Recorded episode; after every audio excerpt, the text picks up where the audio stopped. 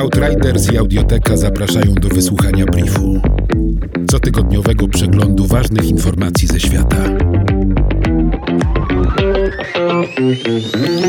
W 2019 roku w Stanach Zjednoczonych przybyło najwięcej na świecie, 13 443 osoby z majątkiem szacowanym na co najmniej $30 milionów.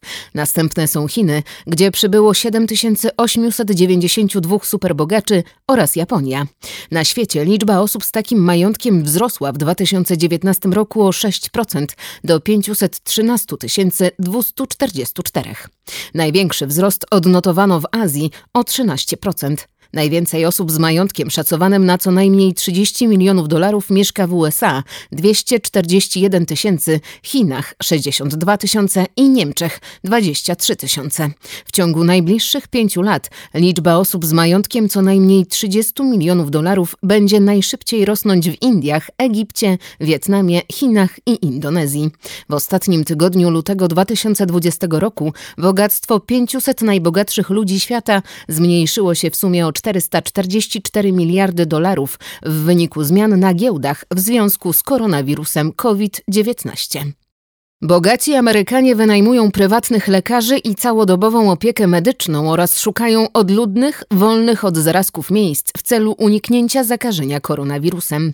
Przenoszą się na własne lub wynajmowane jachty, gdzie można odpoczywać z dala od linii brzegowej. Korzystają z lotów czarterowych i prywatnych samolotów. Festiwale sztuki i targi dóbr luksusowych zostały przełożone lub odwołane.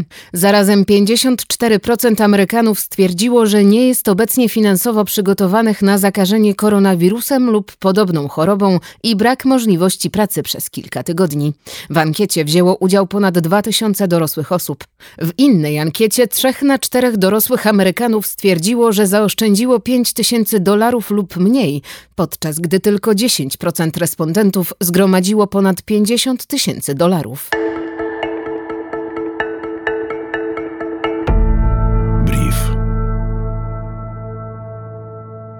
Działanie internetu, setek tysięcy centrów danych, kilometrów kabli i nadajników oparte jest na działaniu energii elektrycznej wytwarzanej dzięki spalaniu paliw kopalnych. Serwisy streamingowe, gry online, zamieszczanie zdjęć w sieci tworzą ślad węglowy tak samo jak na przykład podróżowanie autem lub samolotem.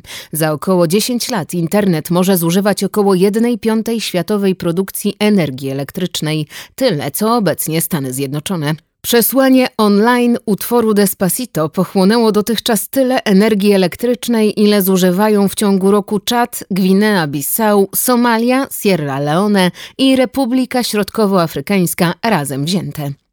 Zanieczyszczenie powietrza skraca życie średnio o 2,9 roku. W 2015 roku spowodowało 8,8 miliona przedwczesnych zgonów. To więcej niż palenie tytoniu, malaria oraz HIV i AIDS.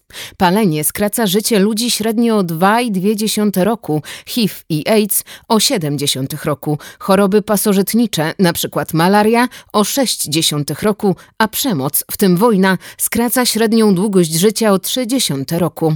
Najwyższy wskaźnik śmiertelności związany z zanieczyszczeniem powietrza jest w Azji Wschodniej – 196 zgonów na 100 000 rocznie. W Europie zanieczyszczenie powietrza powoduje 133 zgony na 100 000 rocznie. W Czadzie, w Afryce, zanieczyszczenie powietrza skraca życie średnio o 7,3 roku, to najwięcej, biorąc pod uwagę wszystkie kraje świata. Średnia długość życia zwiększyłaby się nawet o ponad 20 miesięcy, gdyby wszystkie antropogeniczne emisje zostały wstrzymane.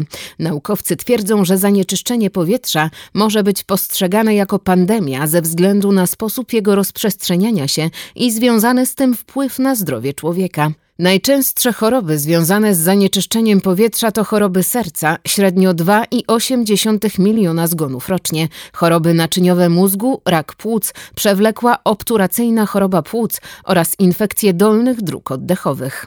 Brief Outriders. Nowe wydanie co piątek do posłuchania na lecton.audio/brief. Powtórki przez cały kolejny tydzień na Spotify i w Twojej aplikacji podcastowej. Brief.